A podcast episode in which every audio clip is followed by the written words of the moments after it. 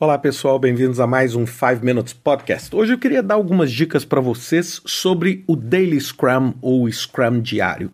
Primeira coisa, só para a gente estar tá alinhado aqui, o que, que é o Daily Scrum? É uma reunião diária que o grupo de desenvolvimento que está empreendendo aquele determinado projeto ele se reúne para discutir como está a evolução daquele sprint. Ou seja, vamos supor que naquelas duas semanas você tem um conjunto de trabalho, um conjunto de entregas que você está esperando. E o que, que você faz? Você inspeciona, sincroniza o time e tenta discutir o seguinte: o que que está impedindo, ou o que que está bloqueando, ou o que está facilitando, por exemplo, a gente conseguir entregar aquilo que a gente se comprometeu naquele sprint. É simples assim. Ou seja, o nosso objetivo remover os obstáculos e fazer com que o nosso sprint consiga ser concluído entregando aquilo que ele prometeu. Bem, quais são as dicas que eu queria dar baseado na minha experiência e algumas delas inclusive pessoais? A primeira coisa é cuidado, porque o Daily Scrum não é um status report. Não é para sentar e falar assim: ah, ontem eu fiz isso e tá tudo bem. Aí passa pro próximo e fala assim: não, ontem eu fiz isso e tá tudo mais ou menos. Ah, eu estou. Não é nada disso. Eu só preciso entender o seguinte: o que que está bloqueando a nossa atividade e a nossa capacidade de entregar o projeto? E isso me leva à segunda dica. Foque no seu sprint atual. Então, cuidado, porque é muito comum, mas muito, que as pessoas comecem a devagar, comecem a discutir coisas que, assim, vão ser 10 sprints na frente. Toda vez que as pessoas tiverem essa perda de foco, a minha sugestão para vocês, toma nota naquilo num post-it, prega do lado num parking lot, num estacionamento e fala assim: ó, oh, isso aqui nós vamos discutir depois. A única coisa que nos interessa discutir naquele Daily Scrum é o nosso sprint atual e o que, que a gente precisa fazer. Então, sempre focar no sprint atual. E isso me leva à próxima dica. A próxima dica é o seguinte: mantenha ele o mais reduzido possível. Bem, é lógico, cada pessoa fala é, na duração. Eu adoro fazer um time box de 15 minutos.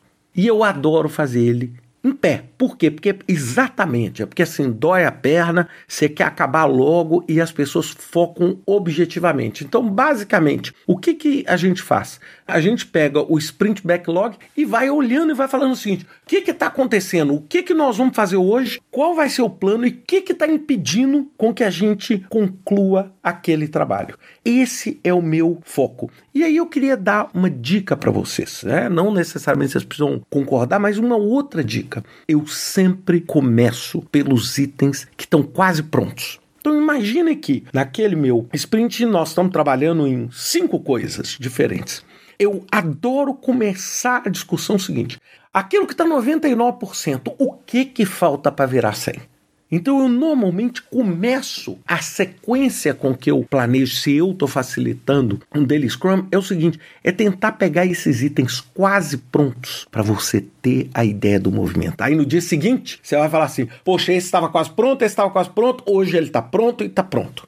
Perceberam? Então, naqueles 15 minutos ali, eu já foco o seguinte: o que está faltando para aquilo que está 95 virar 100%? E aí depois, é lógico, eu vou discutir os outros itens. E finalmente, transparência e franqueza. Ou seja, aquilo ali não é para você esconder nada embaixo do tapete. Ali é uma oportunidade de ouro para você levantar, vamos dizer, é, aquela bandeira e falar: pessoal, eu preciso de ajuda. Eu tenho um bloqueio aqui. Esse bloqueio pode ser técnico, esse bloqueio pode ser relacionado com outra área, para que o time consiga te ajudar a remover aquele impedimento, para que no dia seguinte, no próximo Daily Scrum, você consiga mostrar o progresso.